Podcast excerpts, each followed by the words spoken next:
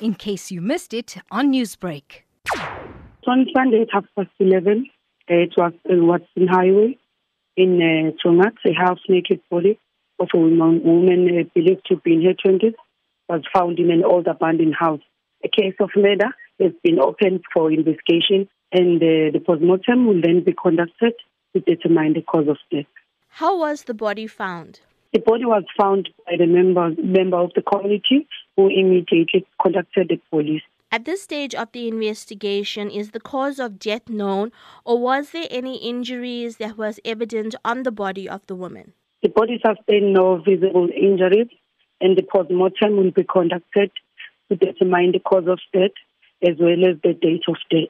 Now, Captain, as you did mention, murder is being investigated, but can this also be seen as a gender based violent crime?